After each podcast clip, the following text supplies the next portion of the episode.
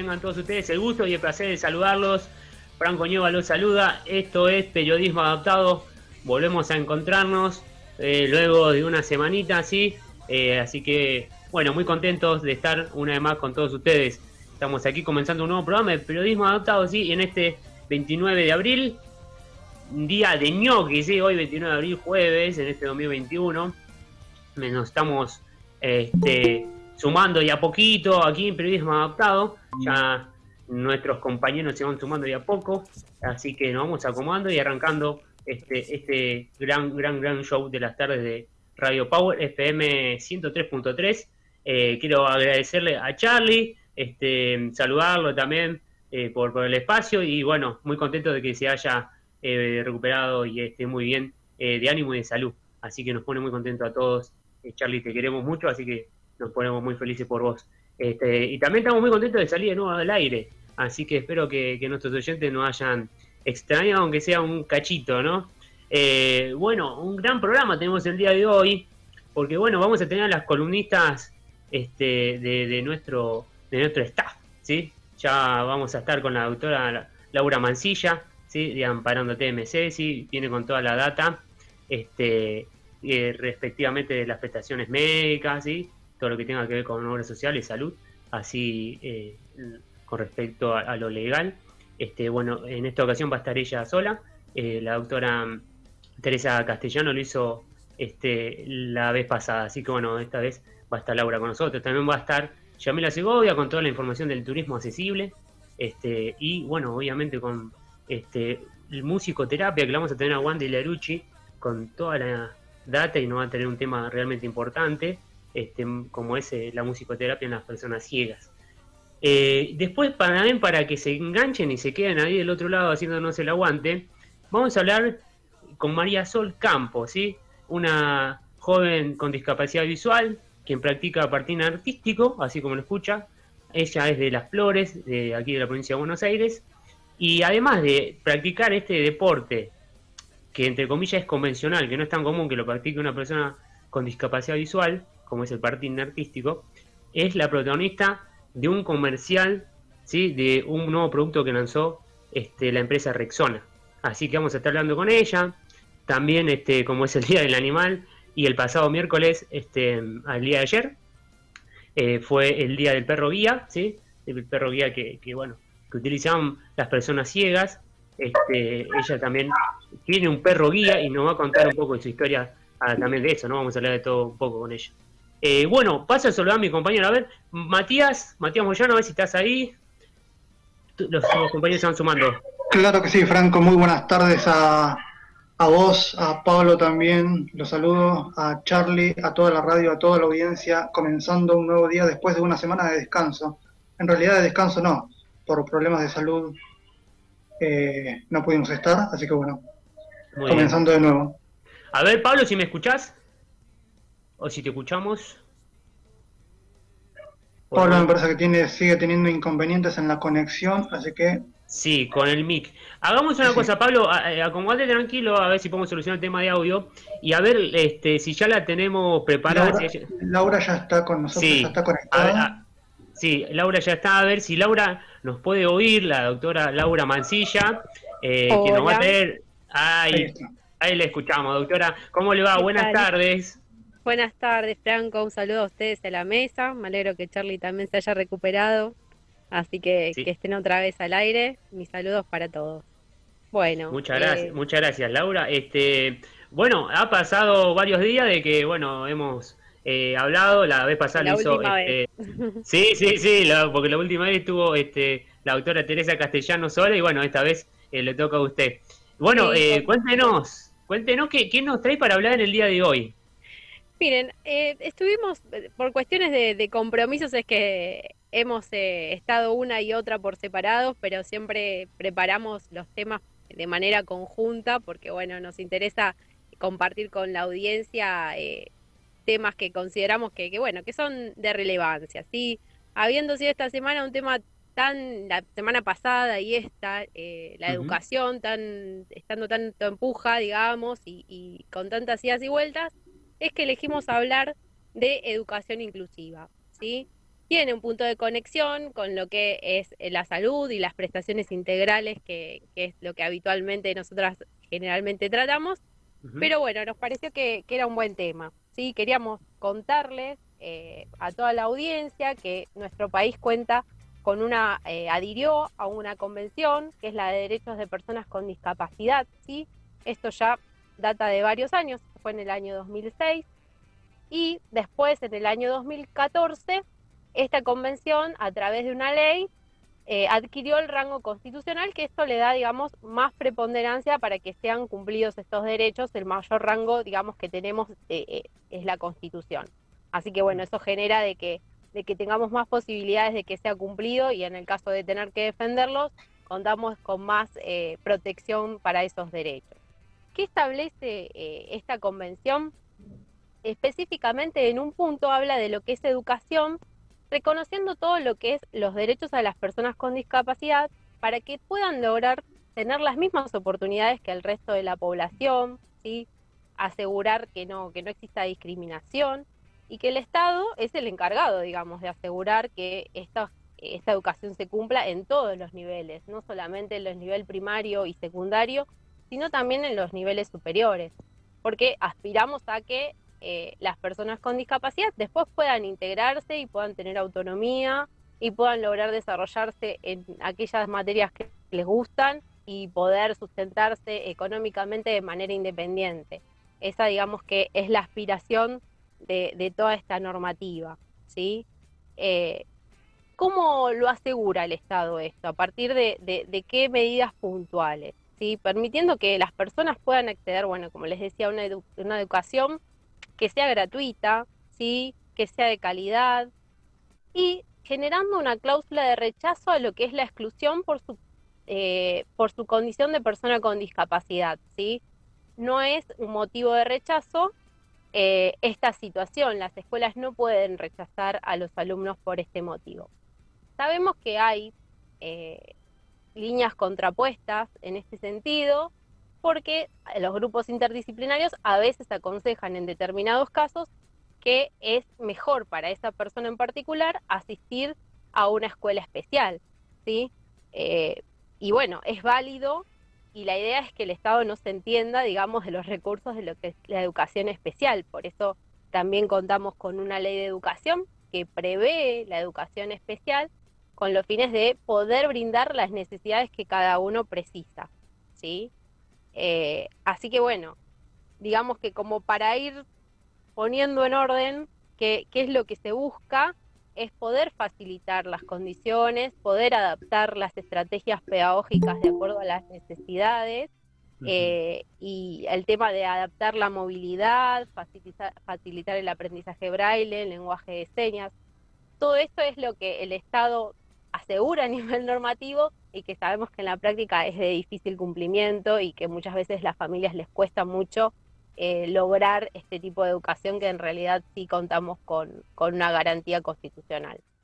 Esto puede ser reforzado por la Ley Nacional de Educación también, en donde bueno, se vuelve a hacer hincapié en el tema de, de lograr una inclusión, hablamos de inclusión y no de integración, porque bueno, se considera que, la inclusión es la parte de, un todo y que todos tenemos derecho a las mismas oportunidades eh, y a los mismos derechos.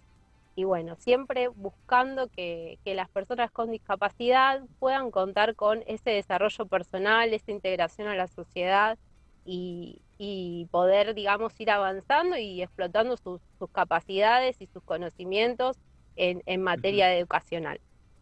Eh, así que bueno, no, no tengo mucho más respecto a este tema. Sí me gustaría en algún otro momento poder eh, dedicarnos exclusivamente a lo que es la educación domiciliaria y hospitalaria, que sabemos que puede haber familias que estén transitando en este momento eh, por esa necesidad y bueno, existen leyes especiales que, que lo pueden eh, garantizar, pero bueno, me parece que podríamos hacer un capítulo aparte en otro, en otro momento eh, y bueno, Franco, no sé, quedó ahí a disposición de, la mesa si tienen alguna consulta o, algo que quieran. Sí, sí, el compañero Matías, adelante. Sí, Laura, consulta. Muy buenas tardes para vos. Buenas tardes, Matías. ¿Qué crees que, a ver, por qué pensás que todavía no se da esa inclusión en todas las escuelas de Argentina. Porque si bien está la ley que, que, lo ampara a nivel nacional, a nivel país, ¿por qué pensás que todavía hay cierta reticencia a nivel general, digamos, ¿no? Eh, de, incluir como tiene que ser, ya que, vamos, ya que hablamos de inclusión durante todo este último tiempo, ¿qué falta o qué falla, mejor dicho? Sí, eh, yo creo que, y pasa en muchos aspectos, desde lo legal siempre contamos con un montón de derechos y después cuando vamos a la práctica vemos que es muy difícil acceder. Por un lado, creo que como sociedad nos falta eh, educarnos, y, no, no hablo de la educación formal, sino en el sentido de, poder tomar conciencia y aprender. Nosotros tenemos mucho que aprender de, personas que atraviesan diferentes, eh, digamos, sortean diferentes dificultades, como hablaban recién ustedes de la patinadora, y seguramente va a tener mucho para enseñarle a, muchas de otras personas que por ahí no cuentan con una discapacidad, que no, no, sea, no está relacionada a la condición de la persona, sino que, que es una, puede ser una situación permanente, circunstancial, pero no lo categoriza como persona. Yo creo que, bueno, por un lado, como te decía, tiene que ver bastante con la educación. Por otro lado, creo que es muy importante el tema recursos, ¿sí? Eh, no solo recursos edilicios, sino recursos, digamos, eh, de lo que es humano, ¿sí? Contar por ahí con un docente para que tenga que administrar todo un equipo de, de alumnos y por ahí no, no tener la seguridad para poder dedicarle el tiempo que tiene que dedicarle. En mi caso personal, mi hermana es maestra especial eh, y, bueno, me cuenta a veces eh, en lo que es la escuela pública y ella es maestra integradora y, va de un colegio para otro y a veces eh, si no es de manera privada, como en algunos casos que pueden contar siempre con un apoyo de una maestra o de un ayudante, de un asistente terapéutico, en muchos casos ella va una vez por ahora ahora ya no va a ningún lado está desde su casa trabajando por la cuestión de la pandemia pero por ahí tiene visitas esporádicas y, solamente en esas visitas puede dedicarle la atención que precisa para lograr eh, esa inclusión que necesitamos para poder seguir con el programa el hecho de poder también adecuar las estrategias pedagógicas sí de, que por ahí requiere eh, otra presentación del contenido eh, yo creo que, bueno, va por ese lado. Un lado desde la parte, digamos, social, que nos falta eh, entender muchas cuestiones. Por otro lado, tiene que ver con lo edilicio y los recursos humanos necesarios como para poder llevarlo adelante. Sí creo que hemos hecho una evolución, ¿no? En, todos estos años, pero falta bastante y, bueno, esa es mi opinión. No sé qué opinas vos, Matías. Está bien, sí. Sí, más que nada falta eh, educar a la sociedad. Exacto educar en todo, en todo sentido, educar en empatía, educar en, en, ponerse en el lugar del otro primero y no estar juzgando ni criticando ni viendo a ver cómo eh, tenemos, a ver, un familiar o tenemos uno que no sea familiar, persona común que no, porque sos discapacitado te tenés que sí o sí tener una, una digamos, una formación o una educación aparte, o sea, aislarlo completamente y, y no es así. O sea, si hablamos de inclusión en un, país que quiera ser inclusivo, en pleno siglo XXI tenemos que empezar por reeducarnos como sociedad. Y creo que la gran oportunidad la tenemos en los niños, ¿no? Porque ellos tienen muchos menos prejuicios que los adultos y creo que si se trabaja fuerte de lo que es el contenido y mostrando como ejemplo, como vos decís, la empatía, eh, creo que nada, tenemos posibilidades que, que el cambio no sea inmediato, pero que sí a futuro logremos una sociedad mejor y, donde todos puedan eh, sentirse parte, que me parece que por ahí viene, viene la cosa.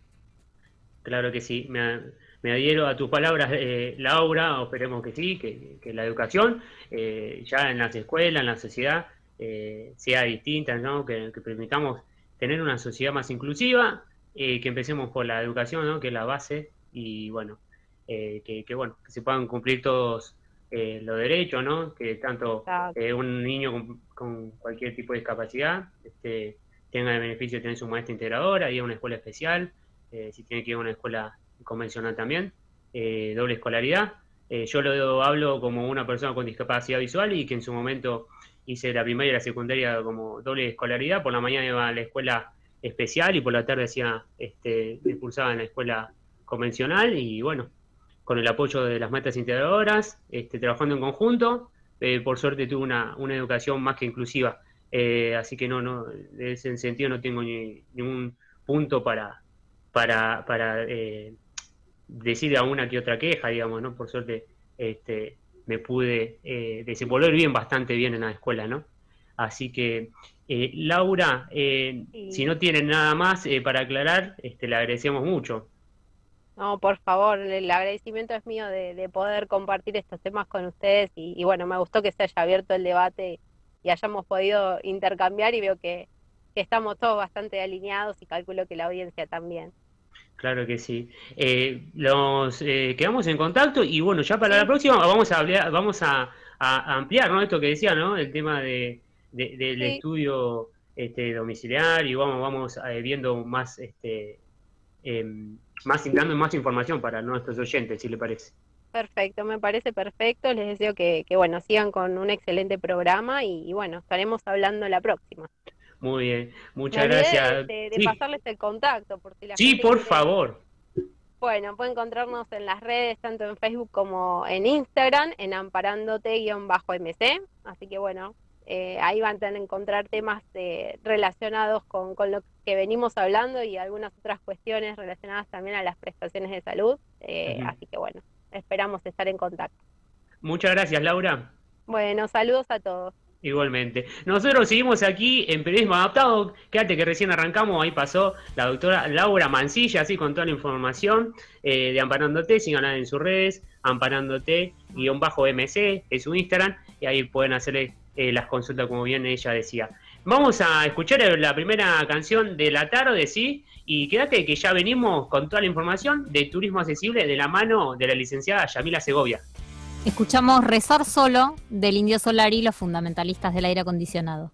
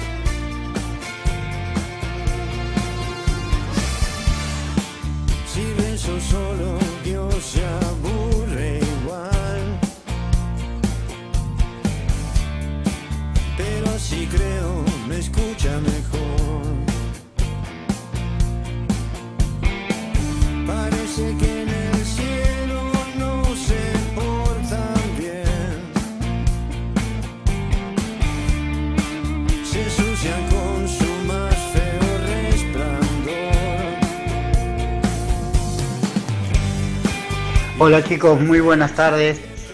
Bueno, acá le vamos a contar una experiencia que nosotros tuvimos eh, hasta en el 2008. En el 2008. Eh, unas eh, chicas de, tránsito, eran cuatro chicas de tránsito y, y nos llevaban a las escuelas para que para concientizar a los chicos eh, cómo tenían que eh, actuar cada vez que nos veían a nosotros. Y, y nos hacían miles de preguntas, porque eran eh, trabajábamos con los chicos de de cuarto, de quinto y sexto. sí, cuarto, quinto y sexto. Cuarto, quinto y sexto. Y y no, no saben la, experiencia que le quedaron a los chicos. Y cada vez que, los chicos nos ven en la calle, eh, que estamos por cruzar o, vamos al, hacia algún lado, nos, dicen eh, si necesitamos ayuda o si queremos cruzar o a dónde vamos y a veces nos acompañan hasta el lugar donde vamos porque... Lo bueno es que también ellos mismos concientizaron a los padres. Sí, y cada vez que los padres dejaban los autos arriba de la vereda, es que está espectacular, pues cada vez que dejaban los chicos, los padres, los autos arriba de la vereda, decían, no, no, no, no, arriba de la vereda no, porque puede venir y nos nombraban a nosotros o, o cualquier otra persona que vaya en silla de rueda y los que obstruía, ay, el camino. no me salía la, palabra. Así que bueno, eh, era una pequeña anécdota que le queríamos contar ahí.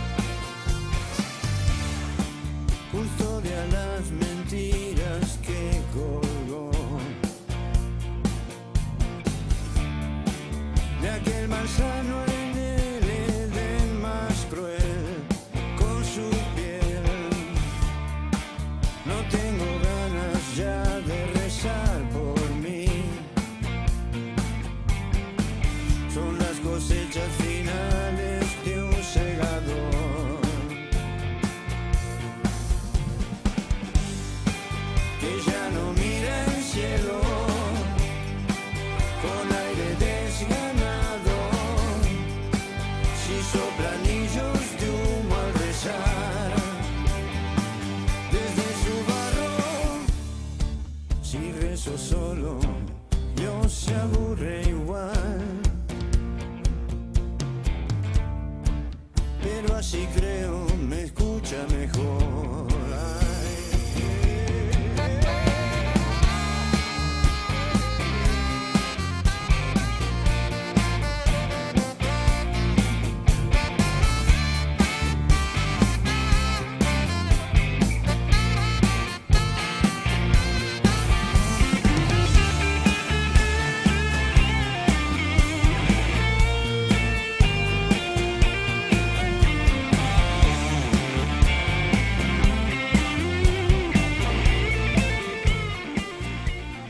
Muy bien, muy bien. Pasados 25 minutos de las 18 horas, seguimos acá en Periodismo Adaptado, en FM 103.3 Radio Power.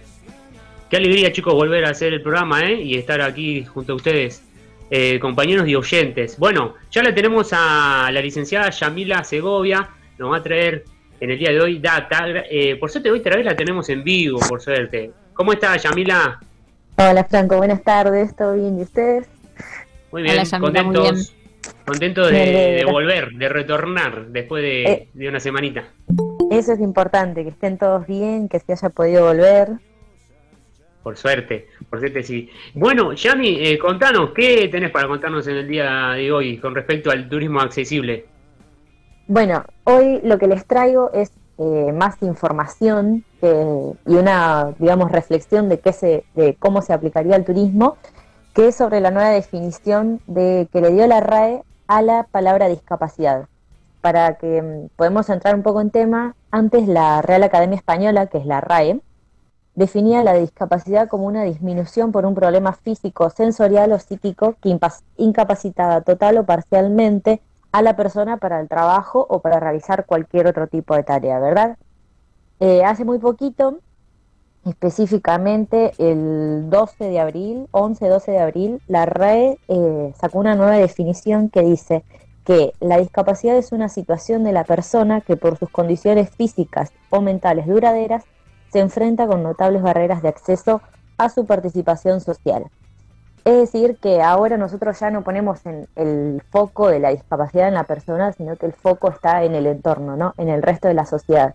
Y creo que eso es súper importante que lo, empecemos a contemplar desde el turismo, porque justamente el turismo es un sector en el cual se presentan muchísimas barreras, como ya todos sabrán seguramente, y, es importante que empecemos a ver que nosotros somos los que ponemos las barreras, empezar a responsabilizarnos por esas barreras que ponemos eh, a partir de esta nueva definición que, ya se estableció y, y, empezar a generar cambios, ¿no? Empezar a generar cambios para que se puedan para que estas personas puedan acceder y disfrutar de, su derecho, que es tener, o sea, acceder al turismo, ¿verdad? Me pareció importante traerlo porque justamente se tiene, principalmente desde el sector turístico, hay muchas personas que se dedican al rubro que tienen esta percepción de que la persona con discapacidad es justamente es una persona con discapacidad y no puede hacer nada por sus condiciones o no puede practicar turismo ni nada por el estilo, y en realidad somos los, nosotros los que lo estamos incapacitando para realizar turismo. Entonces hay que empezar a ver eso, ¿no? A empezar a responsabilizarse, a generar un poco más de conciencia para adentro, ¿no?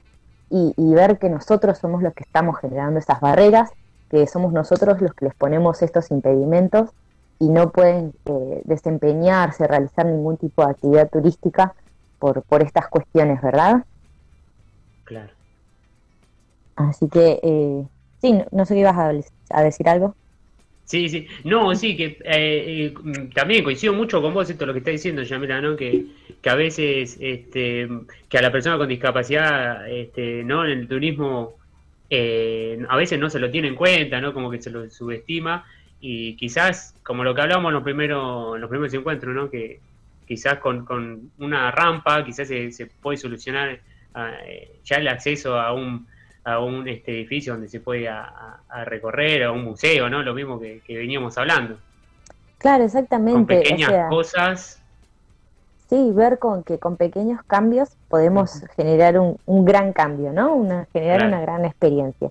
Y más allá de eso, que justamente esta, esta definición lo que hace es no solo hacer el foco en el entorno, o sea, poner el foco de que la discapacidad es causa del entorno, sino que también tiene otra percepción de la persona y ya no la trata como una incapacitada para realizar nada. Entonces ahí también tenemos esa parte del derecho que se la conoce, o sea, se le da esa percepción de sujeto de derecho y de que es capaz de hacer todo. Ya no lo trata como un incapacitado para ninguna tarea sino que es capaz de hacer cualquier tipo de actividad. Entonces, entre esas, cualquier tipo de actividad también está incluido el turismo. Así que hay que empezar a, o sea, los invito a la reflexión a partir de esta nueva definición que se dio por la RAE, empezar a reflexionar de esto, ¿no? De que somos nosotros los responsables. Y bueno, una crítica personal, que yo creo que por ahí habría que hacerle un ajuste. Eh, la nueva definición dice que eh, las discapacidades, o sea, que tienen una condición física eh, o mental duraderas, es decir, que son permanentes. Yo le incluiría también personas con algún tipo de discapacidad temporal, ¿no? Con alguna condición temporal, porque también, qué sé yo, sufriste un accidente y sos vas a usar muletas por un determinado tiempo, no por ahí tal vez toda tu vida, y sin embargo eso te va a hacer usuario de cualquier tipo de accesibilidad, no sé, de una rampa o de, no sé, alguna, alguna barandera, de cualquier tipo de, herramientas que genere accesibilidad, ¿verdad? Así que, bueno, eso es más una crítica personal mía con respecto a la definición, que creo que tal vez deberíamos incluir también eso y considerar también el, el ciclo de la vida, ¿no? Como bien decíamos, o sea, no está considerado que todos en algún momento vamos a envejecer y producto de ese envejecimiento vamos a necesitar más accesibilidad, ¿no? Porque el cuerpo se tiene menos movilidad, nos quedamos, bueno, eh, empezamos a tener problemas en la vista, en la audición, y eso también nos va provocando, digamos, que seamos usuarios de accesibilidad. Claro, sí, sí, uno no está ajeno a, la discapacidad. Eh, lamentablemente uno tiene que pensar así, quizás un día uno este, está en la calle y le puede pasar un accidente y queda en silla de rueda. Eh, lamentablemente, ¿no? Es un ejemplo feo, pero bueno, nadie, nadie está salvado de eso. de esto, sí. Es que bueno, bueno, ese era, ese era mi, aporte de hoy, más que nada comentar que se ha, eh, digamos, se ha establecido una nueva definición de discapacidad y que creo que es de suma importancia empezar a contemplarla con esta visión desde el sector turístico, porque bueno, o sea, presentamos realmente los prestadores de turismo, ponemos muchas barreras, ¿no? En, nuestros servicios y, creo que es importante empezar a, a ver esto, ¿no? Que si la Real Academia Española ya cambió su definición es por algo y hay que darle importancia a estos pequeños cambios que se van generando. Muy bien. Yami, te propongo, agradeciéndote por tu tiempo, por estar hoy aquí en vivo, te propongo que para la próxima, el próximo encuentro, hablemos de a un lugar, a un sitio, aquí en Buenos Aires, en la ciudad de Buenos Aires, que sea bien turístico, que vos nos recomendés eh, para todas las personas con discapacidad, cuando se pueda, ¿no? Cuando las restricciones lo permitan y la pandemia. Tengo, en, privado, en privado hemos hablado del planetario. Yo te lo tiro como ejemplo. Después, si vos tenés uno mejor para proponer y para contarnos, che, miren, para la persona con discapacidad visual, aunque planetario es muy visual, pueden encontrarse con esto y esto y esto.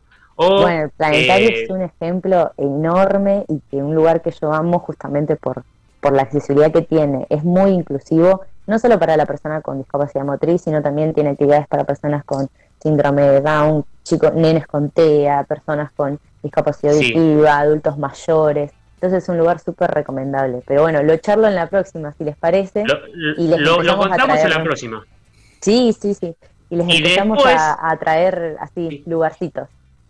Dale, y después eh, también estaría bueno que vayamos contando a uno que otro lugarcito eh, de alguna de cada provincia, ¿no? De nuestro país. No sé si te parece, Sí. si se puede. Sí, sí, sí. En cada Sí, programa obvio, lo vamos, claro. vamos metiendo en cada encuentro para que no queden afuera tampoco las provincias, porque nos escuchan de, de todos lados, así que de toda la Argentina eh, podemos ir contándole un poquito a un que otro lugar turístico Perfecto. accesible. ¿Te parece bien?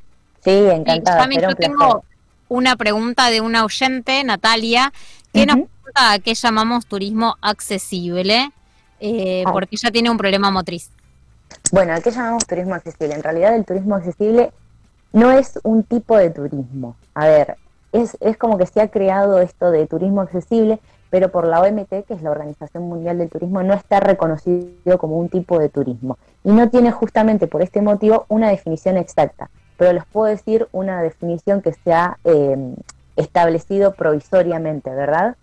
Eh, la OMT dice que el turismo accesible es son todos aquellos eh, servicios y experiencias turísticas que se brindan a las personas sin importar su condición, eh, sea física, mental, cognitiva, eh, y para que eh, las puedan, digamos, que las pueden disfrutar de manera independiente, ¿no? Eso sería un turismo accesible, o sea, sería que todo, toda la actividad, toda la experiencia, la persona la pueda realizar con la mayor independencia posible y que no la dejen afuera por ningún tipo de condición, sea porque tiene una discapacidad motriz, como en este caso de Natalia, o porque tiene una discapacidad visual o discapacidad auditiva.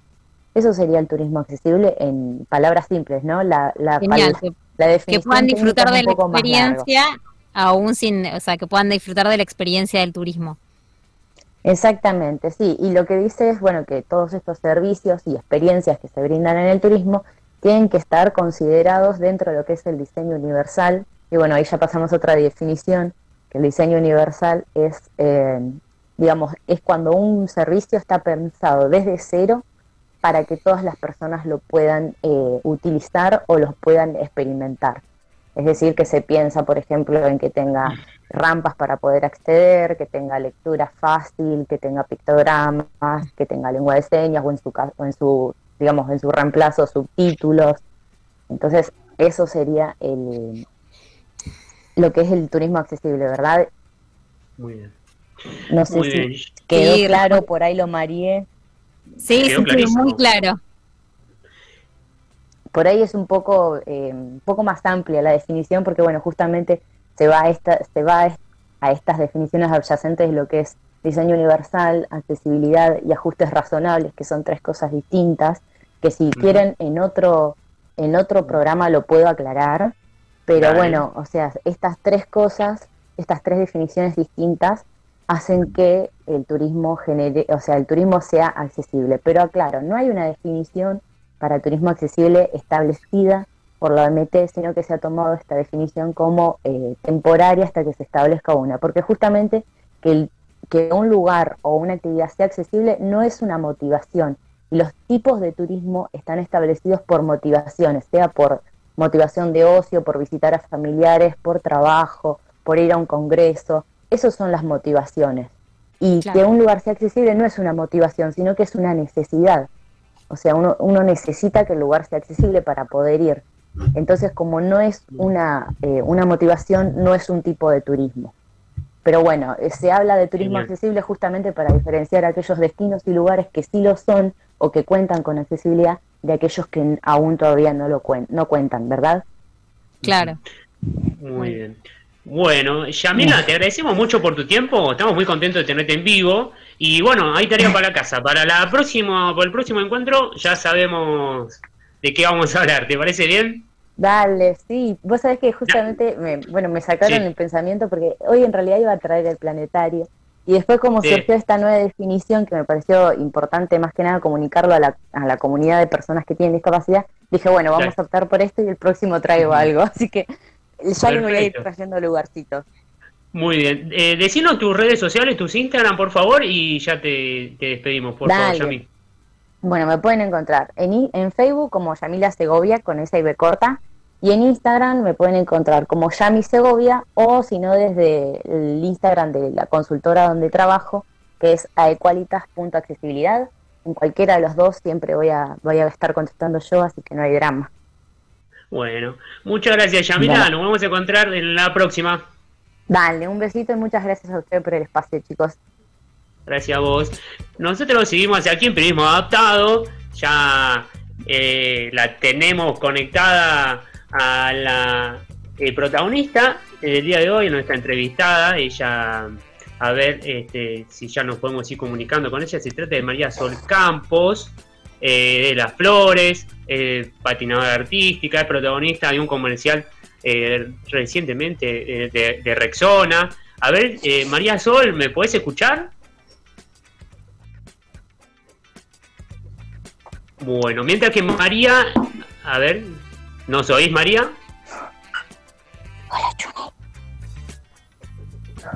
No tiene, no está, no está conectada. Mientras tanto, les digo las redes de nuestro programa y cómo se pueden comunicar con nosotros.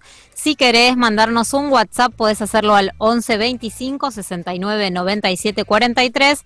También buscarnos en Instagram, Facebook y YouTube como arroba periodismo adaptado. También en Twitter como P adaptado ARG.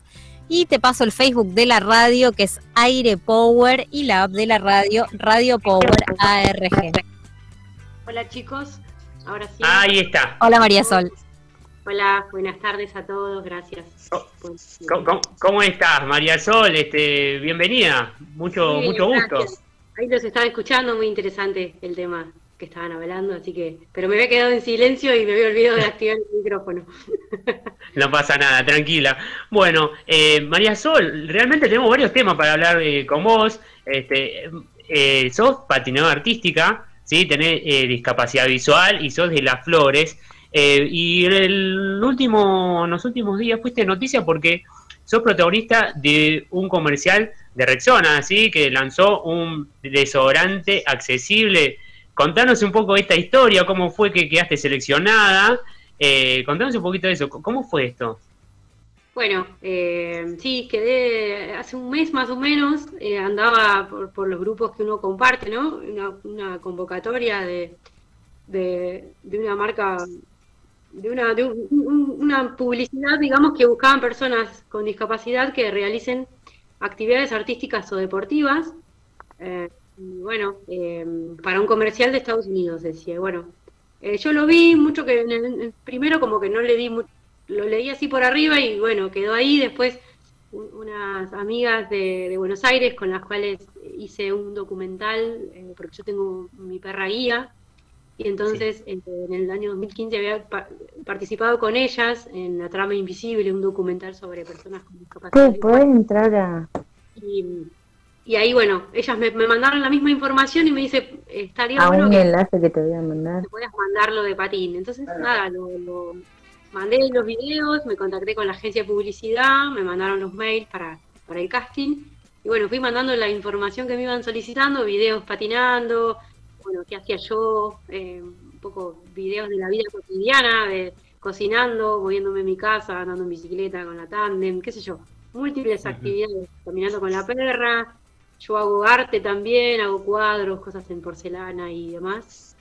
Entonces, bueno, mandé un poco en general todo lo que me iban pidiendo y bueno, me fui quedando, quedando y, una semana después de todo ese proceso, eh, un domingo me avisan que había quedado seleccionada para, para el protagónico del comercial. Así que fue como una alegría linda. Sí, no, más que, más que una alegría, ¿no? Me imagino, ya sos famosa, eh, María Sol. Eh, estamos muy contentos, ¿no? De tenerte acá. tu historia realmente es muy, muy, muy linda. Eh, y también haces patín artístico. Eh, es un deporte que uno no imagina una persona con discapacidad visual, una persona ciega, quizás, patinando. Eh, ¿cómo, ¿Cómo llegó? El patín a mi vida. ¿Cómo, ¿Cómo llegó? Bueno, en el año, en octubre del 2019, em, yo con mi prima María José, que es la que es artista plástica y es con la que hago los talleres de arte, Em, sus niñas van a, patín y entonces se había abierto en, ese momento el grupo de adultas de patín artístico Y entonces me, dice, ¿querés venir? A, ¿Te gustaría venir a patinar? Y yo ahí, mi, memoria fue como una rememoranza a mi adolescencia, que yo patinaba en roller de manera eh, amateur, así que cuando yo en esa época veía, eh, yo tengo eh, retinopatía de prematuro, mi patología es, es esa, y tengo ceguera en el ojo izquierdo, pero bueno, el ojo derecho vi hasta el año 2001 tuve mucha miopía, pero veía bien con lentes de contacto y correcciones, me manejaba. Eh, y ahí, bueno, a partir del 2001 tuve desprendimiento de retina y de estos 20 años pasé por todas las etapas de la baja visión y hoy solo visión de luz del ojo derecho, percepción solo de luz. Bueno, eh, entonces cuando me dice, vamos, ¿querés venir? Mi, memoria fue como a ese momento de mis 17 años que patinaba en roller, ¿no? Esa sensación de desplazamiento que es tan linda. Y le digo, la verdad que estaría buenísimo, pero bueno, me dice, bueno, hablo con la profe, con Ailén Barrios, mi entrenadora que es hoy, y me dice, y comento de vos y, vemos. Y al, al, rato me llama y me dice, bueno, a la noche te paso a buscar y vamos, eh, porque no hay problema, me dijo que, que, vayas, que charlan con ella, que ven cómo, cómo pueden hacer y, y arrancás.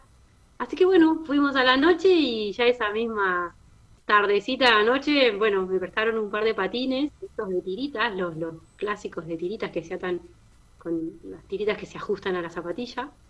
Y bueno, di un par de vueltas eh, con esos, después volví porque me los habían prestado y cuando eh, la, la, profe ahora me dice qué número calzás, eh, bueno, 37-38, se sacó sus botas de, patinaje, sus botas profesionales y me las prestó cuando me subí esas botas fue como que dije yo de acá no me bajo más, porque cambiaba mucho la estabilidad y, la movilidad. Y bueno, empecé patinando de su mano para, para volver a, tener el equilibrio, porque hacía 25 años que yo no me subía unos patines. Y nada, esa sensación fue, fue muy, muy mágica del, deslizamiento, de volver a sentir esa sensación de libertad sobre la rueda. Qué lindo. Y ahí dije, de acá no me bajo. esa fue mi sensación. Y nada, y, ahí empezamos, y empezamos a hablar mucho de cómo, de cómo me orientaba yo, para que ella me conozca. Eh, bueno, eh, porque también para ella era una experiencia eh, entrenar a una persona ciega, ¿no? Empezar a trabajar con, una persona con, una discapacidad visual. Claro. María Sol, ¿me escuchás? Sí. ¿Qué tal? Buenas tardes, un gusto tenerte. ¿Sí? Eh, a mí lo que me gustaría saber eh, es entre cuántas postulantes eh, fuiste elegida, fuiste elegida para lo del Rexona. Claro, sí, para el comercial. La verdad es que mm, no lo sé, porque yo mandé, digamos que muchos de esos datos, después me, me enteré que, bueno, algunas personas que por ahí uno conoce que también habían mandado eh, de personas que conozco, dos o tres personas ciegas o, habían mandado eh, de actividades que realizaban, eh, pero no, no, no supe más tampoco cuántas, digamos. Después había otra chica que es nadadora paraolímpica que también participó en un... tenía una discapacidad motriz y ella participó porque había dos papeles protagónicos y creo cuatro o seis papeles secundarios que hacían solo la prueba del desodorante eh, en el baño, ¿no? Porque los dos protagónicos son como dos historias. La mía es como un día de entrenamiento, llegando al lugar, entrenando, entrenando en zapatillas, entrenando sobre patines, después haciendo, digamos, la prueba del producto en, el baño con una ducha y al final patinando nuevamente. O sea que la historia corre por ahí, digamos, del comercial. O sea que tuviste que hacer varias pruebas. Eh, cuando ya quedé, digamos, seleccionada, directamente viajé a la prueba de vestuario y al rodaje, que se hizo un fin de semana, ahora el 10 y 11 de abril en Buenos Aires. Y sí, el sábado, que fue la, toda la parte física y de patines, duró 14 horas el rodaje. De 5 de la mañana a 6 y media de la tarde. Y bueno, estuve desde las 6 a las 9 más o menos haciendo todo el entrenamiento físico porque se filmaban muchas veces las tomas Después hice un, tramo caminando con el bastón, como que estoy llegando al club con otro cambio de vestuario. Y después ya pasamos a la parte de patines y ahí estuve desde las 10 hasta las 6 de la tarde sobre arriba de los patines tenía, sacando la hora que comimos, que me lo saqué y un ratito me intenté, minutitos cuando hacían corte, vamos a verificar cómo quedó, y ahí me sentaba eh, un ratito, tomaba agua, tomaba un jugo, comía una fruta o algo y arriba de vuelta. Pero la verdad es que era tanta la adrenalina y lo lindo que yo lo estaba pasando que ni me di cuenta de las horas hasta que después llegué a, a la casa donde me quedaba que casi me muero. Muchas horas de filmación. Eh, acá tenemos mensajitos para vos. Sol te dice felicitaciones, una gran patinadora, soy Sofía y además nos mandan saludos desde España. Amalia nos escucha desde Madrid y también manda saludos. Saludos, bueno, gracias. Eh, la verdad que sí, es una experiencia. Yo tengo 43 años y volver a patinar y empezar a practicar este deporte eh, eh, con, un, sistema que estamos desarrollando también con mi entrenadora de, balizas sonoras para, para, utilizar la pista con más autonomía. y esta metodología también sale en el comercial porque se escuchan los sonidos de los bip bip de los parlantes eh, la verdad está bueno, a mí me gustó, más allá de, participar de un comercial, de un producto de Rexona con la accesibilidad braille para las personas ciegas y, una accesibilidad, digamos, de usabilidad para las personas que tienen una discapacidad motriz de sus miembros superiores. Em, nada, era mostrar también que se puede, el artístico también las personas ciegas lo pueden practicar y se hace de una manera segura y se puede. Y eso también me gustó, que, hayan elegido el patinaje para mostrar. Eh, sabía que iba a ser algo a nivel mundial, pero uno no lo, no lo dimensiona hasta que explota, ¿no? Porque esto fue como, eh, la verdad es que es, masivo, o sea, es para Estados Unidos el comercial, pero está en el mundo ya. Es como que la, hoy la, viralización de las redes hacen que, que si bien el comercial era para Estados Unidos, hoy se ve en cualquier lado del mundo. Entonces es muy loco esto, es como que uno no está acostumbrado a eso, ¿no? ¿Qué pasa así tan, rápido? María Sol, estamos, estamos hablando con María Sol Campos, este, patinadora artística, ella con discapacidad visual, oriunda de las Flores, y quien es protagonista de un comercial eh, recientemente que se lanzó, ¿no? Que Rexona lanzó un desodorante accesible. Eh, María Sol, este, antes de despedirte, agradeciéndote por tu tiempo y por tu buena onda, eh, contanos, a ver, si tenés que definir una palabra a tu perra guía, sí, hoy que es el Día de los Animales, eh, y que ayer se conmemoró el Día del Perro Guía. Eh, Canela, ¿no? Corregime si se llama así. Sí, Canela. Si, si tenés que definir una palabra a tu perra guía Canela, ¿cómo la definirías? Uy, es, em, es, la, es la sensación de también de la libertad. Yo creo que eh, uno con, con, eh, el perro guía y el bastón son las dos modalidades que nosotros podemos usar. Una no, no convalida, o sea, una no, las dos son válidas, ¿no? Uno elige cuál de las dos utilizar. Eh, y, la verdad es que con el perro la sensación de que uno tiene al desplazarse es esa, ¿no? Es de, es de mucha libertad, de mucho dinamismo. Eh, se, se, forma un, un, dúo, un equipo, un binomio que, que nos conocemos mutuamente al caminar y la verdad que son sensaciones muy lindas también, las del desplazamiento con un, con un perro guía. Claro. Bueno, María Sol Campos está aquí vivo hablando con nosotros, ¿sí? Este, invitamos a todos que se metan en, las redes sociales de ella, que es María Sol Campos, y bueno, eh, ella ahí compartió el comercial y bueno, obviamente nosotros también lo hemos compartido en nuestras redes eh, sociales de periodismo adaptado para que puedan ver el comercial de ella. Eh, María Sol, te agradecemos mucho, te mandamos un beso grande y nada, muchos éxitos, así patinando y bueno, a romperla toda con los patines. Sí, gracias. Nada, les dejo las redes sociales de la Escuela de Patines. Dale. Si les interesa como saber un poco más de todo esto. Eh, la Escuela de las Flores se llama lasflores.patina B y la Escuela de Buenos Aires de, de Ailén Barrios, mi entrenadora es eh, Patín AB, es, así está en Instagram. Eh, así que, bueno, o a mí me pueden consultar, bueno, nada, la, idea es que se que se puede desarrollar la actividad deportiva y que ojalá que muchas más personas se animen y los entrenadores también a, practicar, a, que podamos practicar este deporte que es tan lindo. Genial. muchas gracias, eh, María Sol. Te mandamos un beso grande y que sigas muy bien. Bueno, muchísimas gracias a ustedes, gracias por el contacto y bueno, a disposición para un abrazo grande. Dale, gracias, María Sol. Muchas gracias. Seguimos, seguimos, chicos, seguimos, seguimos. Ahí pasó María Sol Campos, ¿sí? Eh, la periodista artística de Las Flores.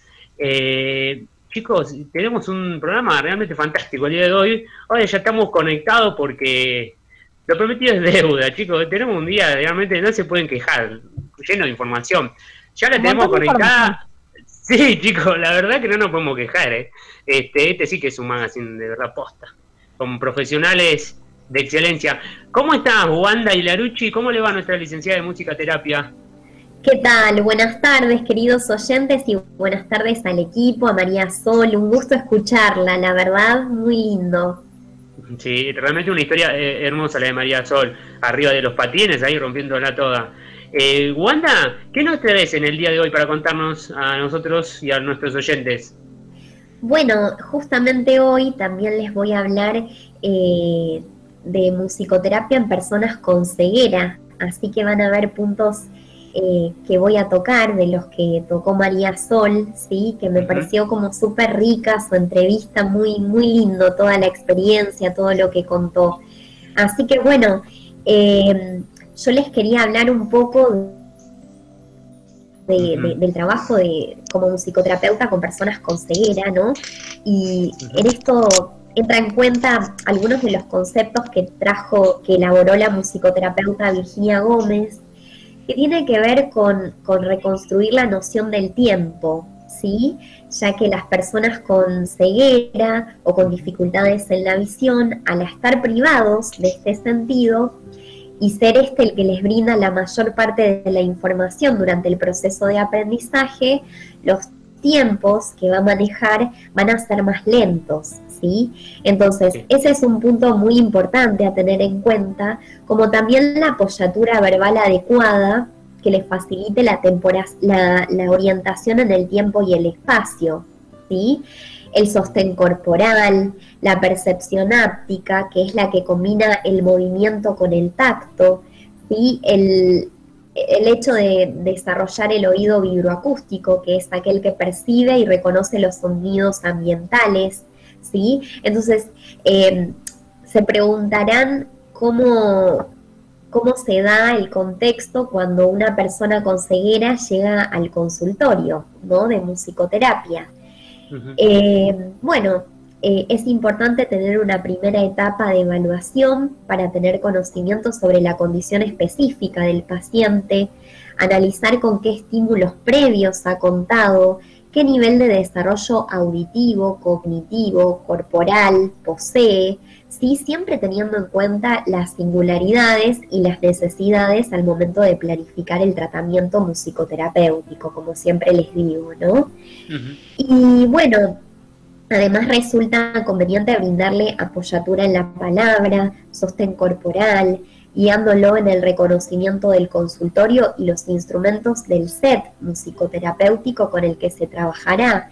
Y allí se le va a brindar un tiempo para que explore estos últimos valiéndose de la percepción áptica, que es la que les mencioné recién, que combina el tacto con el movimiento.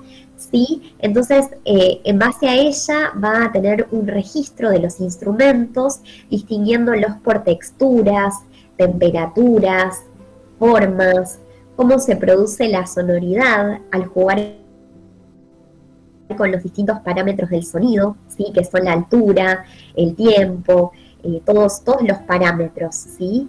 Y, bueno, y ahí también va a poder distinguirse, se trata de, instrumentos que producen melodías, los melódicos o de percusión, ¿sí?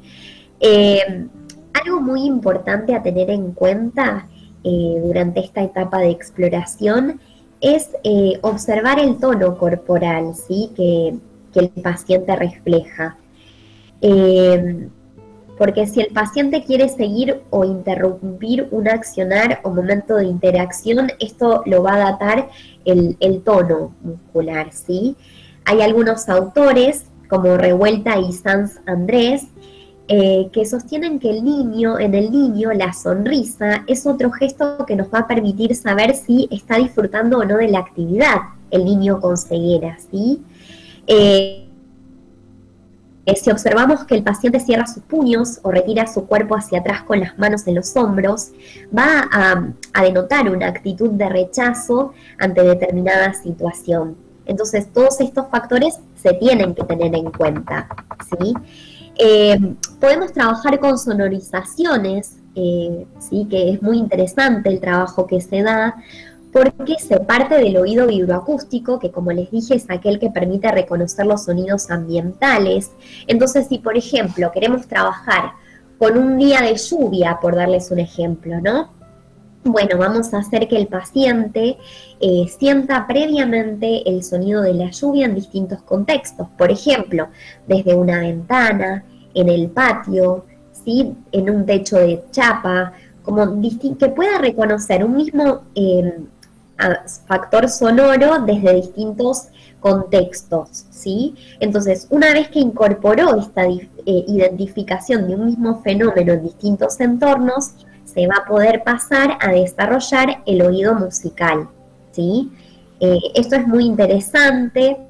Y bueno, otra, otro tipo de trabajo que se puede hacer es, eh, por ejemplo, trabajar una canción, se me ocurre ahora con niños pequeñitos y niñas, eh, la vicunita de Magdalena Fleitas, no sé si la tienen, la, han escuchado.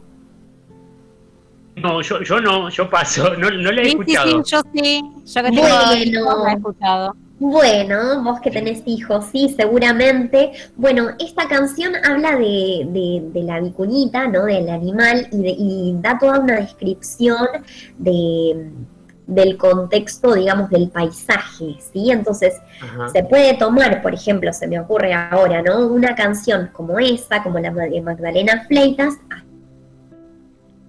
hacer un mural en, en el que se vean distintas texturas, formas, detalles, y brindarle un tiempo para que explore mediante el tacto y el movimiento ese paisaje, ¿sí?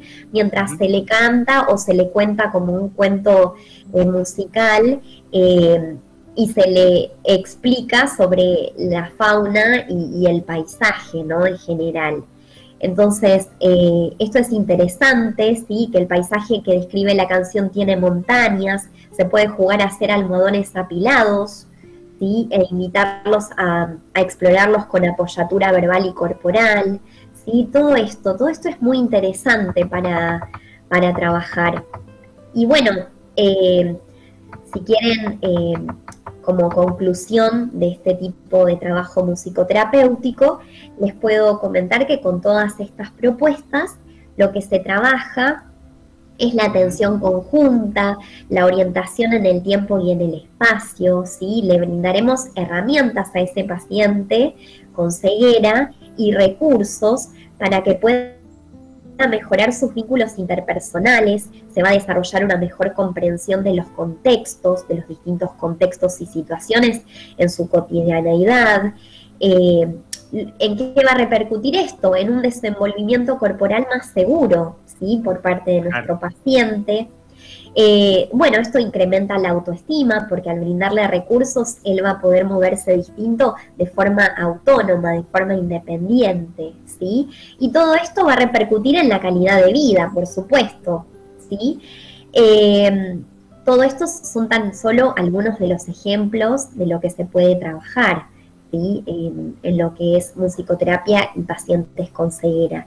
Pero bueno, es muy amplio el tema y la verdad es que es apasionante también, ¿no? Hermoso tema, Wanda, nos trajiste en el día de hoy.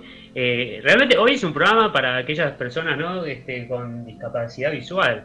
Realmente hemos tenido la, historia de, María Sol, ahora esto, este, pero son hermosos temas la musicoterapia, cómo lo podemos abordar, ¿no? La ceguera, cómo se puede ir trabajando, ¿no? Sí, sí, así es. Eh, hay una infinidad de propuestas, ¿no? Para, para promover siempre la calidad de vida del paciente. Así que, bueno, eh, los puedo invitar eh, tengo artículos que he redactado, en, tal vez si les interesa este, este tema, que bueno, a mí me apasiona, los puedo, les puedo hablar en el siguiente programa un poco sobre una entrevista que le realicé a una psicóloga que se especializa en personas con ceguera, ¿sí?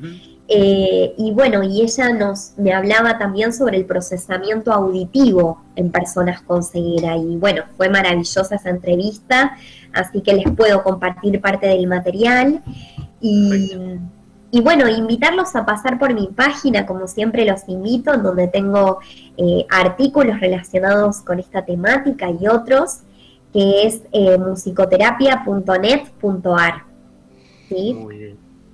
Muy bien. Wanda, eh, realmente invitamos a todos, como decía, a, que visiten tu sitio, porque realmente son artículos muy bien explicados, este, se los recomiendo yo de verdad porque es una profesional con toda la letra Wanda, y este artículo que dice eh, ella que, que, pudo entrevistar a esta especialista, eh, queda, queda muy, muy buena porque realmente tiene el contenido escrito, tiene la entrevista, ¿no? Este, eh, para escuchar también, ¿no, Wanda? Sí, puede, sí, sí, se puede escuchar eh, por podcast y también ah, se puede leer, así que tiene los dos formatos. Así que bueno, bueno, Wanda, este, si no quedó nada más eh, para comentar de tu parte, te, te, agradecemos mucho y obviamente esperamos este, la, la, próxima, dale. Bueno, el agradecimiento es mío, sí, como siempre, un gusto. Muchas gracias. Muchas gracias, gracias. a vos, Wanda. Bueno, Nosotros... un fuerte abrazo para todos. Abrazo, Wanda. Pasó la licenciada de musicoterapia Wanda Larucci, sí, haciendo su columna aquí en Periodismo Adoptado. Nosotros vamos a la pausa y a la vuelta, quédate porque ya tenemos toda la data, toda la información de la mano de Pablo de Mendoza del deporte adaptado y paralímpico y se viene también Matías con una con una data más que interesante. Quédate ahí que ya volvemos. Espacio Publicitario. Muy pronto, el nuevo canal de Radio Power ARG en YouTube. Cursos virtuales de informática para personas con discapacidad visual. ¿Buscas llevar adelante un emprendimiento autónomo trabajando las redes más populares, creando tu propio sitio web interactivo, manejando tus planillas de cálculos? Karina Gato te brinda todas las herramientas necesarias en diversas plataformas virtuales. Por temarios y costos, comunícate al 11 64 83 88 36 o por mail a karina.gato46 gmail.com.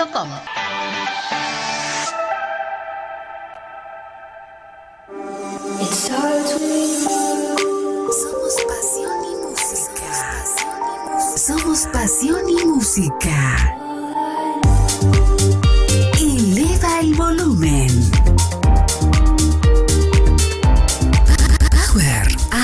ARG 103.3. Encuéntranos en Facebook FM Power 103.3. Encuentra tus hits.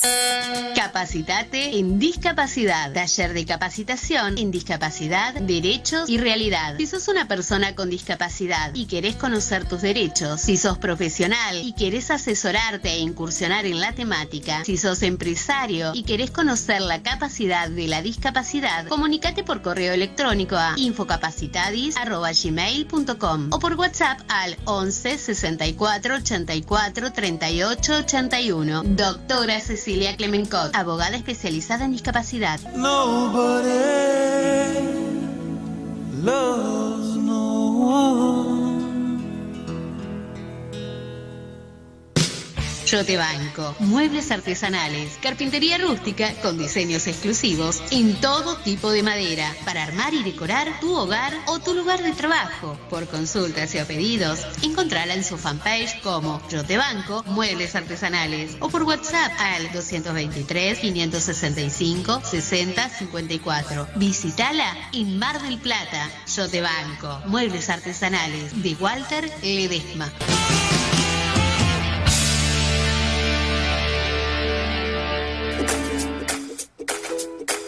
Mega Remis. Autos las 24 horas, de lunes a sábado. En calle Rucci, número 9, frente a la estación de Guernica. Mega Remis. Todo el confort y la seguridad que buscas. Hace tus reservas llamando al 47 58 20 o por WhatsApp al 11 73 64 94 08. Mega Remis. Mega Remis. Fin. Espacio publicitario.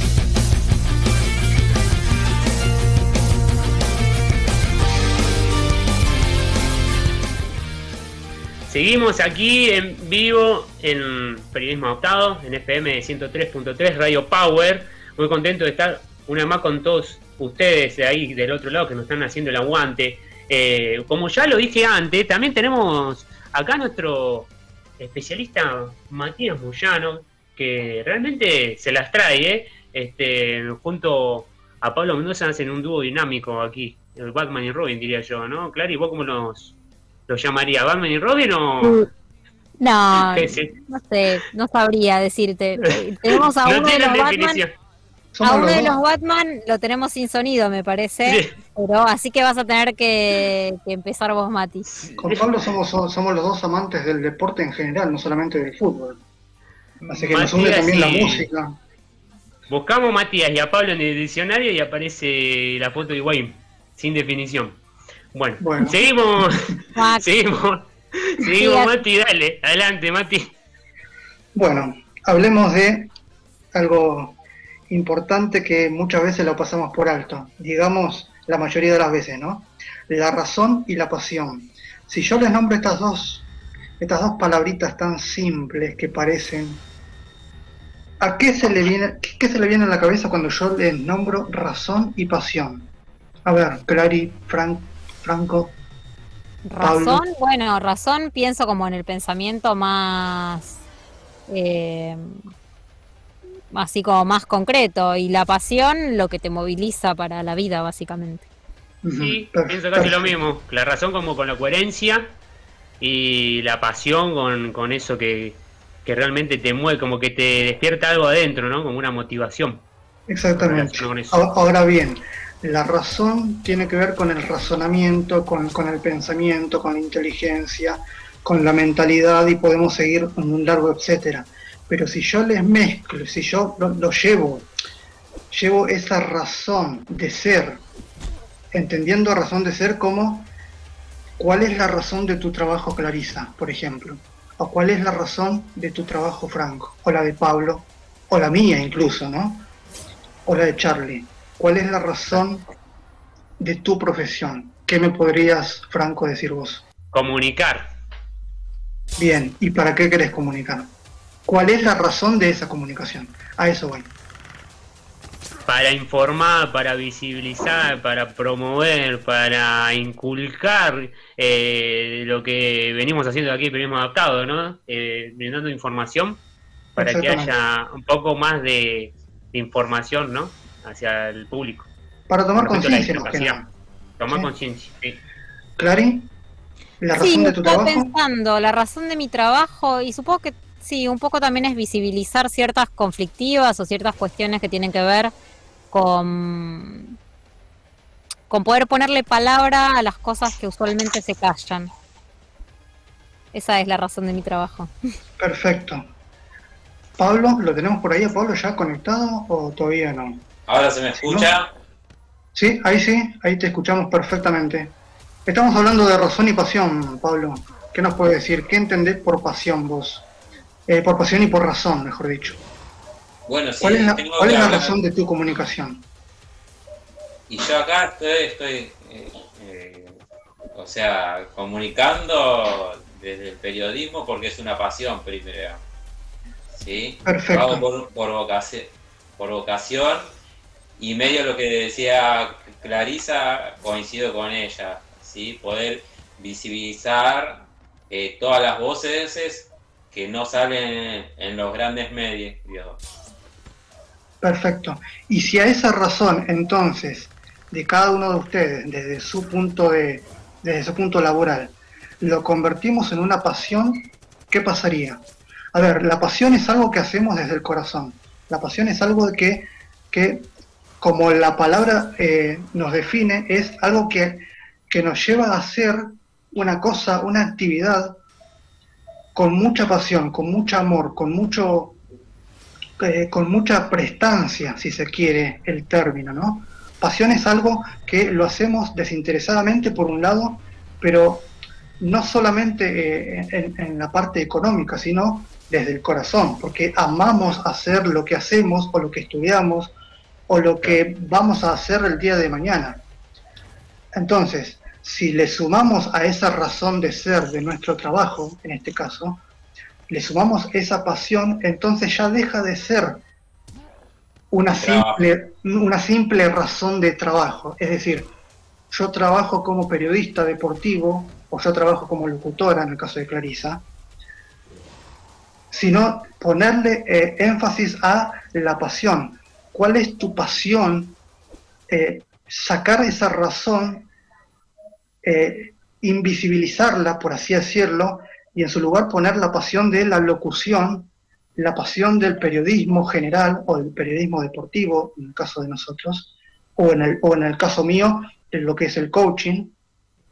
O sea, trabajar desde otra perspectiva, y eso es muchas veces lo que, lo que, lo que no se ve en todo, en todo tipo de trabajo, no solamente en el nuestro, sino que siempre eh, primero primamos de bueno, trabajo porque lo necesito, trabajo porque necesito económicamente estar, eh, llegar a fin de mes, pero nunca nos preguntamos el, cuál es la razón verdadera, cuál es la razón fundamental muy en el fondo de nuestro ser de por qué estamos trabajando en lo que estamos trabajando, en la, en la actividad que tenemos y no simplemente el hecho de, bueno, sí, trabajo de esto porque necesito eh, llegar a fin de mes. Punto. Esa es la principal razón que tenemos los 45 millones de argentinos. Sino cambiar esa visión y en su lugar empezar a ponerle la pasión que es lo que verdaderamente nos va a llevar a cambiar de mentalidad. Eso es básicamente por el día de hoy. Si queda claro. Sí, por eh, supuesto, Mati. Así que bueno, eso.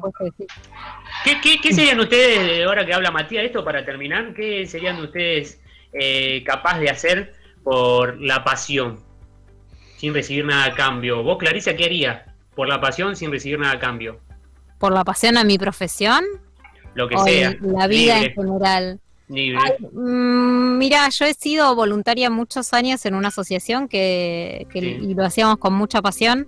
Eh, ayudar a otras personas sin necesitar que me den nada a cambio. Me da mucho placer hacer eso. ¿Y eso que produjo en ti? Y me, da muchísima felicidad hacerlo. Poder brindar mi ayuda, mi aporte a otra persona que, está necesitando de esa compañía, de esa palabra, me, da mucha gratificación sin necesidad de que sea un intercambio de dinero ni nada, es un intercambio emocional. Eso es, la gratificación, buscar la gratificación sin pedir nada a cambio. Eso es. Pablo, ¿vos, qué harías por, la pasión a cambio de, digamos, no recibir nada a cambio, ¿no? Sería y muy, muy parecido a lo que está diciendo Clarisa. Te lo podría simplificar con una palabra, solidaridad. ¿sí? Muy bien. Poder ayudar a la gente que por ahí no tiene eh, recursos y eso ya me haría sentir muy feliz. Y no recibir nada a cambio. Perfecto. Es así. Si quieren, en otra, en otra sesión podemos hablar más, más en detalle de lo que es cada una de las de estas etapas del por qué o del para qué, mejor dicho. Claro. Mati, realmente alto tema trajiste, ¿eh? ¿Qué te iba a decir? Danos, ¿tenés redes tuyas a mano para tirar todo? TikTok, Instagram, Facebook, Spotify. Perfecto, sí, sí. En Instagram me pueden encontrar como arroba MatiCoach37 en Facebook, Spotify, TikTok y YouTube me pueden encontrar como Coaching Educativamente. Listo, muy bien, Mati. Ahí pasó Matías Moyano con toda la data y como siempre nos trae y nos tiene acostumbrado. Clary, este, tengo ganas de cortarme el pelo, porque realmente... Sí, justo iba a hablar de eso, de gente que lo hace con mucha pasión Así que te digo que si estás necesitando un cambio de look y estás en Bursaco, vayas a Peluquería y Barbería Amadeus porque sus precios son súper accesibles y son muy profesionales. Anda a Avenida Espora 3508 en Bursaco o pedí turno al 11 63 32 53 37. Búscalos en Instagram como Amadeus Peli. Pelu, perdón, Amadeus Pelu. Y además te voy a decir que si necesitas limpiar tu ropa y tu casa, elegí Baikal Química porque tiene calidad y buen precio y además te lo llevan a la puerta de tu casa. Consulta por productos y las zonas de envío en www.baikalquimica.com.ar. Muy bien, muy bien, muy bien, muy bien. Gracias ahí a nuestros auspiciantes que nos vienen bancando eh, ya hace rato. Eh, vamos ahora a pasar a la sección deportiva de la mano de mi compañero, colega, amigo Pablo Mendoza. Así que, Charlie, mandame una música bien, bien deportiva, que ahí lo vamos a tener acá. Pablo está yéndonos las últimas novedades del deporte paralímpico. Pablo, a ver, contanos, ¿qué tenés? Así es, querido Franco. Bueno, vamos a tratar de hacer lo más rápido posible, ¿sí? Porque tenemos varias eh, novedades, noticias. Bueno, por empezar, vamos a hablar que hace poquito tuvimos a eh, Adolfo Verdún hace 12, dos semanas y eh, su equipo, el Villantea 84, eh, salió campeón al final, pudo dar, revertir la serie contra el Santo Estefano y el último sábado venció 73, 73 a 56. ¿sí? Eh, recordemos que el equipo había empezado perdiendo 1 a 0 y luego, bueno, eh, ganó los últimos dos partidos. Los dos partidos. Eh, los argentinos aportaron una importante eh, cuota eh, en el partido, ¿sí? Verdún, por ejemplo, anotó 19 puntos y Esteche, Alberto Esteche, con 6 puntos. Así que le damos las felicitaciones a los campeones, ¿no? Bueno, Después tengo otra noticia que tiene que ver con el fútbol sigo para los murciélagos, que se preparan. Eh, es la primera vez que los murciélagos se concentran durante este 2021 y desde el martes eh, último a la mañana eh, que están concentrados en las instalaciones del CENAR de Buenos Aires. Bueno, y después te voy a hablar un poco de eh, tenis adaptado, que las últimas semanas eh, Florencia Moreno, ¿no? Eh, que es la mejor tenista que tenemos en tenis adaptado, terminó una semana en Europa, más precisamente en Turquía, muy buena ya que, bueno, eh, por ejemplo, en la tercera semana eh, volvió a llegar a, instancias finales y terminó el último torneo que se llama Cross Medical Open eh, como subcampeona en singles y dobles.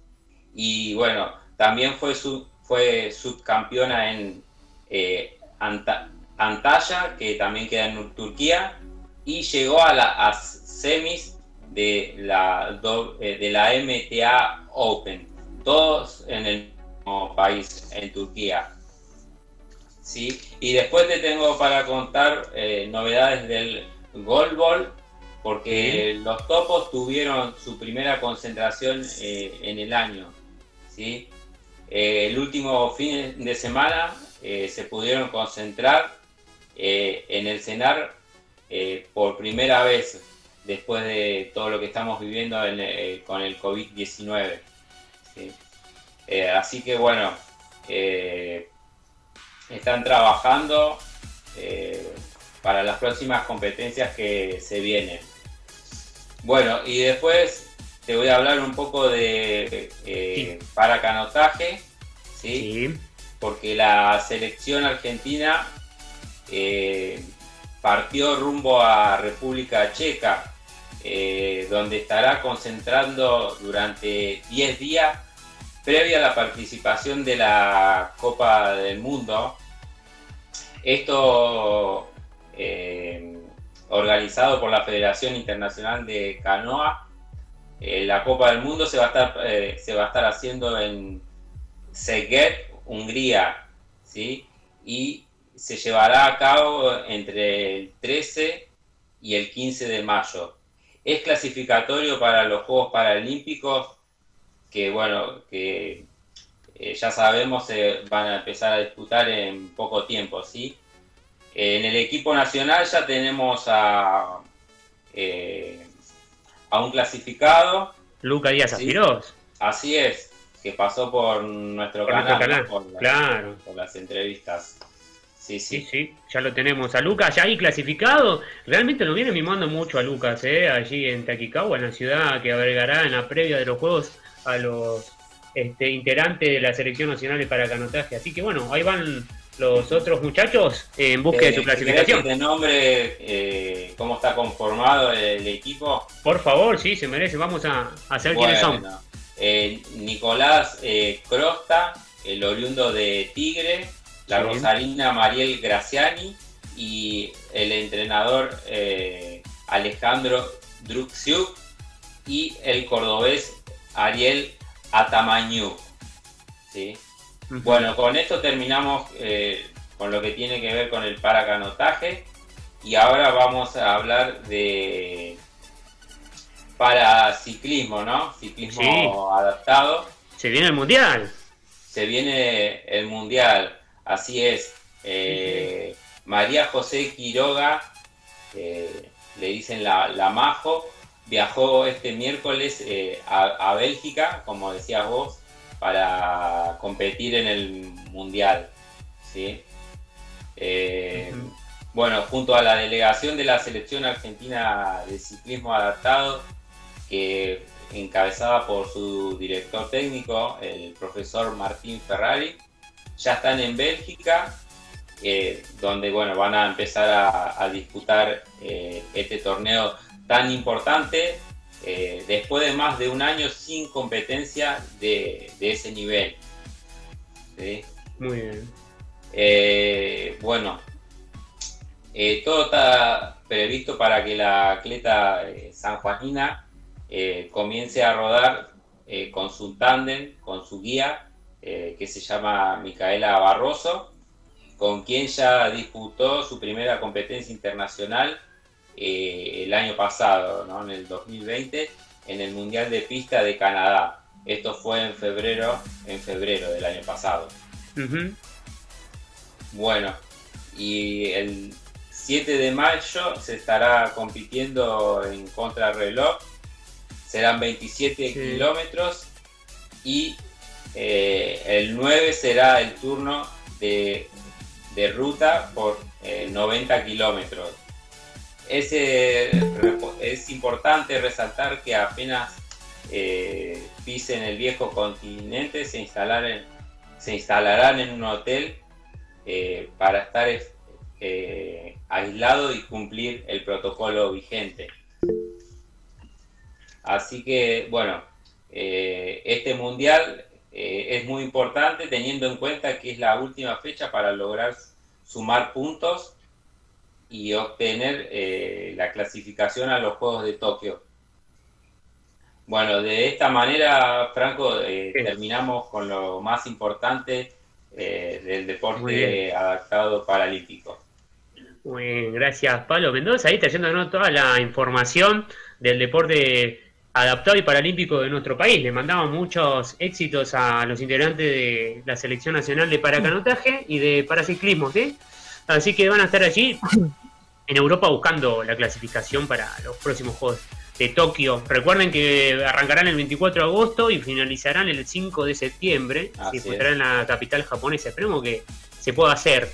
Eh, ante todo, hay que recordar que va a haber solamente público local, no va a haber este, extranjeros eh, como espectadores eh, en cada evento, ¿no? En cada este, disciplina que se disputen los Juegos Paralímpicos. Así lo anunció ya hace un tiempo el Comité Paralímpico Internacional.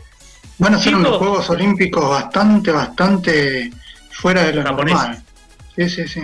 Bien japoneses van a ser. Todo, Japón, todo, todo, Japón. Bueno, van a, seguramente haya buenas transmisiones y buenas ah, conexiones para que lo podamos ver online, eso seguro. Eso con respecto a eso, sí, con respecto a eso creo que todavía ni se sabe. Vamos a ver si Deporte B lo va a transmitir eh, porque bueno, Teis Sport, nomás Monadeo está para, para, los Juegos Olímpicos, porque para los Paralímpicos no, no, transmite Teis Sport. Eh, así que esperemos que el canal público de deportes este, le brinde por lo Sí, menos. esperemos que sí, esperemos que la TV pública pueda transmitirlos y si no lo seguiremos por YouTube. También yo quería agregarles que eh, a través de la Asociación Civil Incluime va a haber un conversatorio donde van a recibir a Daniel Suber, que es eh, buceador, y va a dar una charla de buceo sin barreras para, para poder verla a través de Meet, así que los buscan como Incluime Asociación Civil y desde ahí van a poder conseguir el link para eh, meterse en esa reunión que va a ser el 7 de mayo a las 6 de la tarde para todos aquellos que les interese el buceo. Esperemos tenerlo ya un día de esto a Daniel Suber, Sí, sí, el creador de. Buceo Sin Barreras. Sí, realmente una ONG, un proyecto hermoso que, que bueno, este, hacen bucear sí, a las personas con discapacidad, así que es un, realmente un proyecto hermoso. Ah, se que- debe ser una experiencia muy linda. Yo nunca buceé. Y de hecho, digo, yo tampoco. me cuesta bastante sumergirme en la pileta, inclusive te digo. ¿Sabes por qué te pasa eso? Ustedes se van a, ustedes se van a, reír, a reír, pero yo ni siquiera sé nadar. Mira, No, bueno, yo tampoco Mira. sé nadar muy bien. ¿sabes lo que me dijo un profesor mío una vez de natación? Me dice, vos, no- vos este, te metés a te sumergís y salís muy rápido afuera del agua porque tenés mucho aire en la panza. Yo la verdad no sé qué me quiero decir, chico. No sé, yo te Bueno. puedo decir que sí me han traumado de niña, que me obligaban a tirarme cuando iba a natación, me obligaban a tirarme desde mucha profundidad y me daba mucho miedo hundirme. No sé si a alguien también le pasaba eso, pero me da tanto miedo que ahora de grande creo que todavía sigo con el miedo de niña. Trauma, está traumada, Trauma infantil. Hay que tratar de eso, hay que tratar. No tengo Chicos. como tantas cosas que tratar, chicos. Pero les que- digo cómo va a estar el fin de semana, que eso lo podemos pronosticar. Sí, si nos vamos a hundir o no, les cuento que mañana va a haber sol todo el día en una mínima de 13 grados y una máxima de 23. Para el sábado y para el domingo va a estar entre sol y nublado, pero por suerte no va a haber lluvias. También una mínima de 13 y una máxima de 24, casi sigue arañando la última temperatura de primavera. Y el lunes lluvia todo el día, así que laven la ropa el fin de semana. Uf. Chicos, realmente con este pronóstico nos dio este, Clarisa. Este, vamos a ir despidiéndonos. Recuerden que se pueden suscribir a nuestro canal de YouTube, sí, que ahí vamos subiendo contenido, entrevistas, los programas completos de aquí que venimos haciendo en Radio Power, en Periodismo Adoptados. No se suscriben, así que pueden seguirnos también en todas nuestras redes sociales. Nos encuentran como Periodismo Adoptado, sí, Facebook, Twitter, Instagram. Estamos en Spotify como Periodismo Adoptado también, YouTube. Así que bueno, chicos, lo último No para despedirnos. no se pueden Sí. porque volvimos con todo, recontra recargados y eh, volvimos, ¿eh? Así que Sí, sí, realmente sí, chicos. Para despedirnos, hoy es el día del animal, ¿no? Si ustedes tendrían que ser un animal, ¿qué animales serían? Ah, Yo ¿Quién un quiere león. contestar? perro. Uy, me- te preguntaría por qué, perro, ¿no? Porque, No porque sé, sí, perro garé. Primero porque me gusta recorrer mucho. Entonces creo que sería así, perro callejero. Pulgoso. me gusta andar. ¿Vos, Mati? un león, un león. Un león peludo, peludo, ¿no? Ya me imagino a Mati peludo ahí con toda la melena. No, no, no es por eso, así que es, es, por, es, por la, es por, entre otras cosas, valentía. Valentía, sí, sí. Pablo, Un oso panda. oso panda, ¿por qué? ¿Te gusta mucho el pescado? ¿Qué onda? Ah, no, no comen pescado los osos panda. ¿no? bambú. No, porque me gustan lo- los osos panda. Por eso. Ah, nada. Tiernos. Son muy lindos. Mira. Yo la verdad si me preguntan no tengo ni idea qué sería, oh, a ver, oso Gato. panda- los osos pandas son muy juguetones. ¿Será juguetón, Pablo? ¿Será- ¿Sos juguetón, Pablo? ¿Cómo, cómo? ¿Sos juguetón o eso se lo tengo que preguntar a tu a tu chica?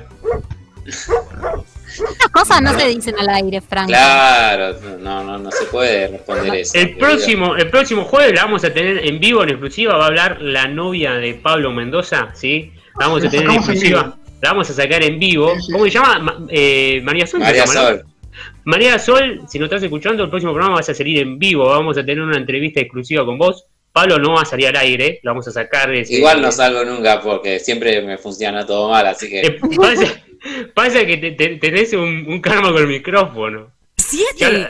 hay que arreglarlo, hay que 32 arreglarlo. minutos. Bueno, ya nos están echando, chicos. Ya vienen los de Nos seguridad vamos porque a nos tenemos que despedir porque viene el programa de María de las Mercedes, así que le vamos a dejar un beso y nosotros nos vamos a despedir hasta la semana que viene. Listo, chicos, hasta la próxima, ¿eh? Muchas gracias por estar. Hasta que viene. Hasta el jueves que viene. Un placer, como siempre. Vamos.